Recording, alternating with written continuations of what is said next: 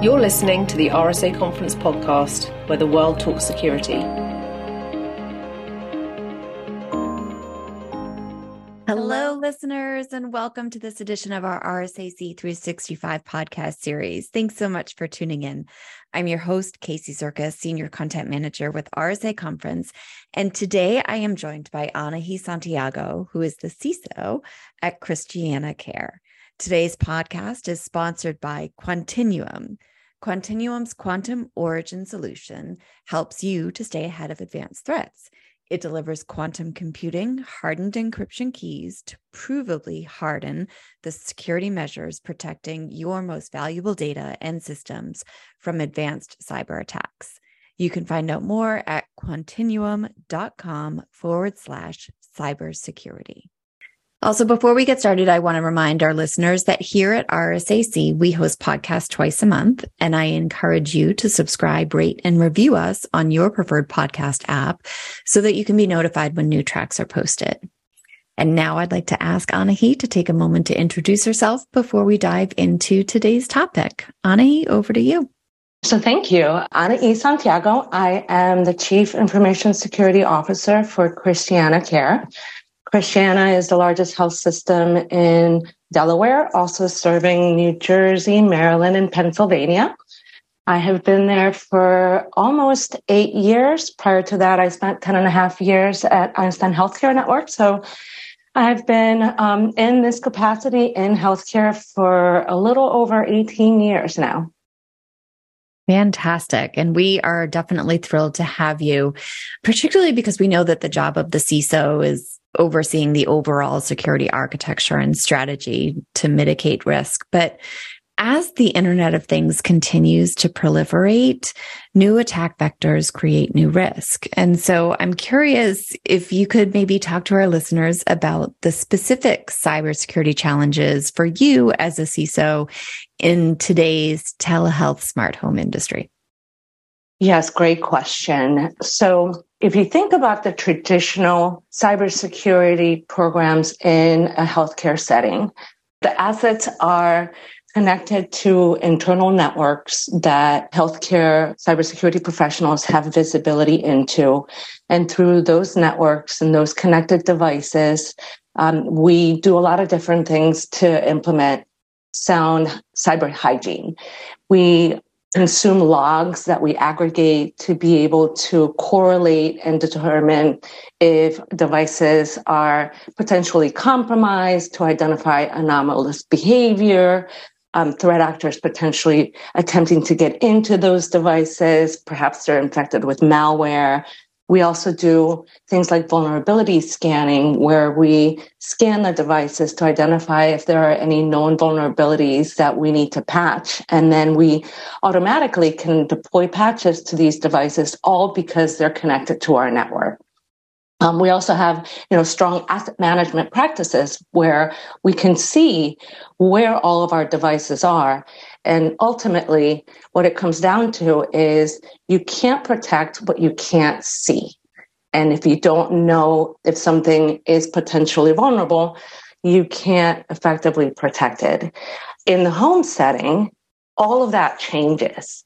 The smart home, where all of the devices are now connected to somebody's potentially home network, we don't have any visibility into that the way traditionally we would. Yet we still have to do all of the right things towards cyber hygiene, such as collect those logs, do vulnerability management, asset management, patch management, so on and so forth. And so this becomes particularly challenging when everything is not connected to the network. And so in order to build a robust security strategy, I think it's really important to socialize to um, healthcare organizations that are looking to endeavor into hospital at home, remote patient monitoring, that cybersecurity really needs to be at the table so that we can collectively develop a cybersecurity framework that enables the use of devices in someone's home while still enabling visibility and the ability to protect them against you know emergent threats and i think that's the most complex component from a cybersecurity when it comes to smart homes and telehealth devices Yeah. And as I'm listening to you know, I'm thinking about my own home, right? And my paranoia because I work in this industry of, you know, insisting that my kids and even my husband are updating the software on all of their devices. And I'd love it if you could maybe talk about some of the standards and best practices that have helped you. I'm, you know, I've heard a lot about network segmentation, right, in the network, but does that idea extend to the home as well? Is that how you kind of work around the potential of all these people in a home connecting to the same network on multiple different devices that open up risk? You know, for us, ultimately, it starts with adopting a framework and following that framework across the ecosystem of everything that we are bound to protect. For us, um, we've adopted the HITRUST framework, which is a healthcare cybersecurity framework that is one of the industry leaders. In addition to that, we've also adopted the NIST framework, which is not necessarily industry specific, um, yet allows us to have standardization in how we implement cybersecurity. And I'd be remiss as a healthcare professional not to also call out the 405D program and the HICP framework, which HICP stands for Healthcare Industry Cybersecurity Practices. Um, that is a free very consumable framework that healthcare organizations can follow as they're implementing cybersecurity, whether it's in the home or within a network. And so that's where it starts.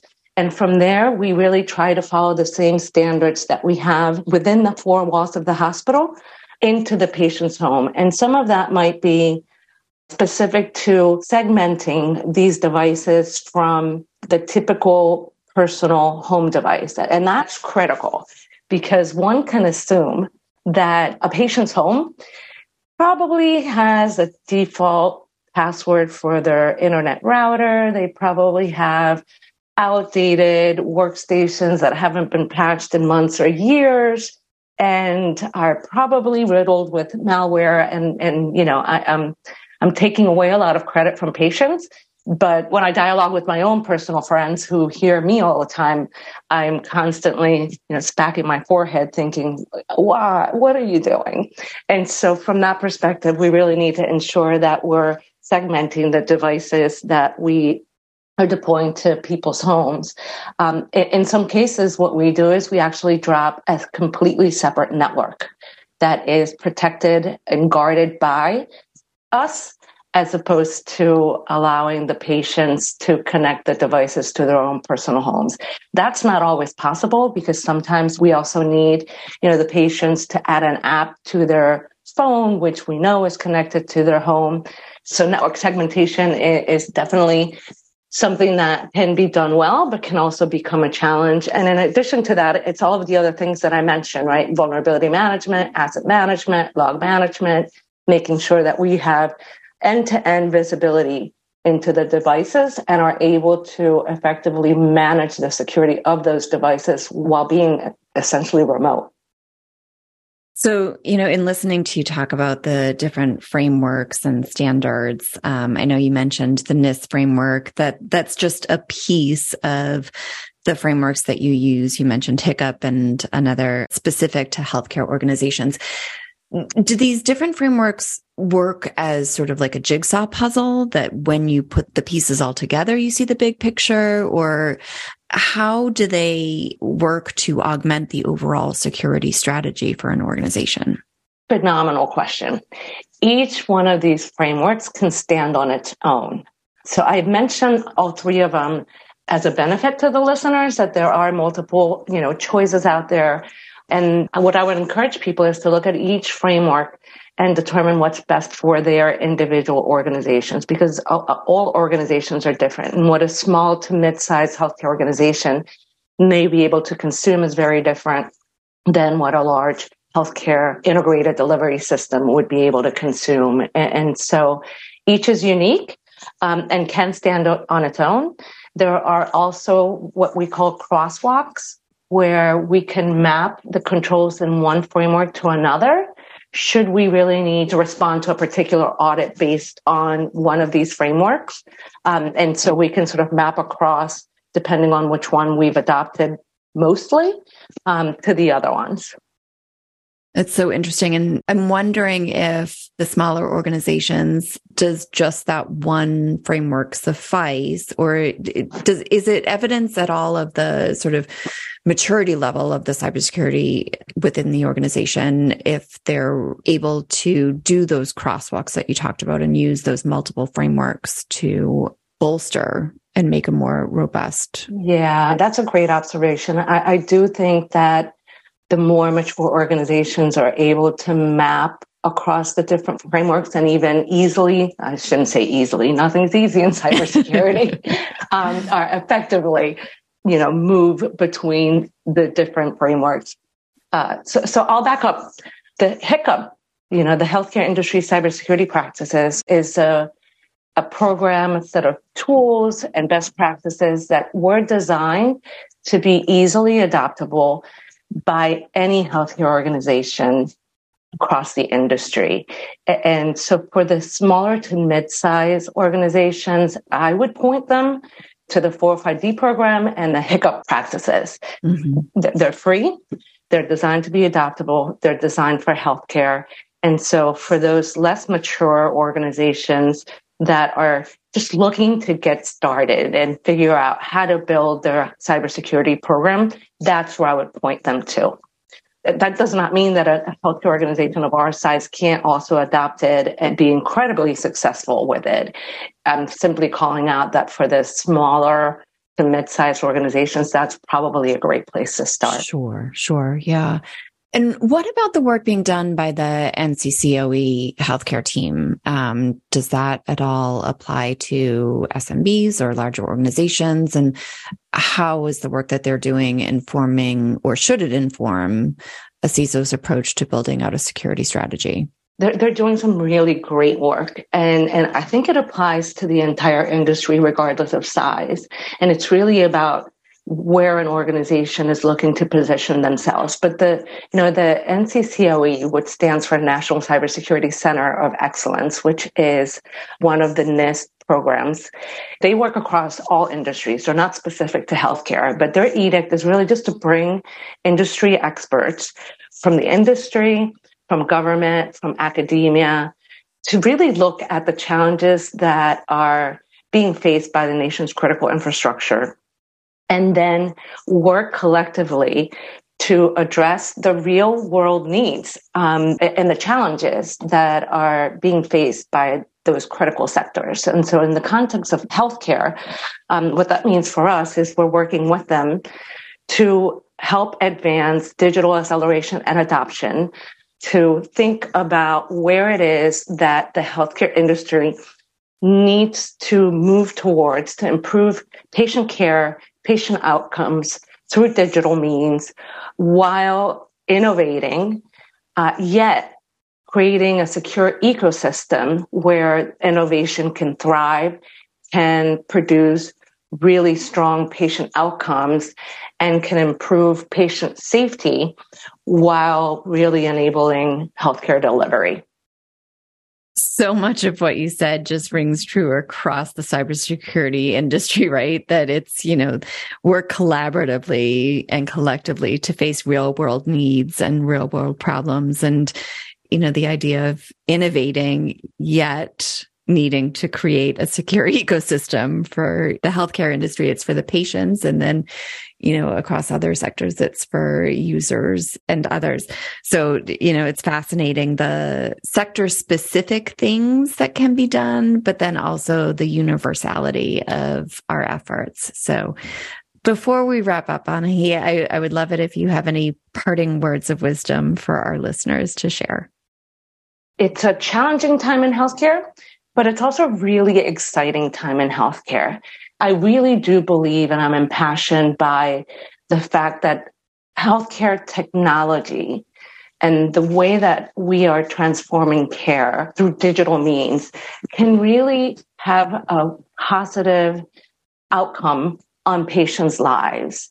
And, you know, for ChristianaCare is highly innovative. We always want to be first to adopt care means through digital ways. And so for me professionally, it's very exciting to work with organizations like the NCCOE because we can partner to create security frameworks that don't exist. And so the parting words of wisdom that I would have for our listeners is the digital adoption is coming. It's here. Don't put your head in the sand. Work with your clinical and business leaders to develop frameworks and strategies where information security is baked into the overall strategy as opposed to finding out that the train has left the building and now you have to figure out how to secure it while it's moving at 100 miles an hour. And so reach out to your clinicians, reach out to your business stakeholders, work with them, become a partner, become an enabler so that together we can all create an ecosystem where ultimately patients' lives and their health is improved. And listeners, uh, I'm sure that you heard her passion in that statement as well. Anahi, thank you so much for being here. Listeners, thanks for tuning in to find products and solutions related to the Internet of Things and device security across critical infrastructure. We invite you to visit rsaconference.com forward slash marketplace. Here you'll find an entire ecosystem of cybersecurity vendors and service providers who can assist with your specific needs. Please keep the conversation going on your social channels using the hashtag RS RSAC. And be sure to visit rsaconference.com for new content posted year round.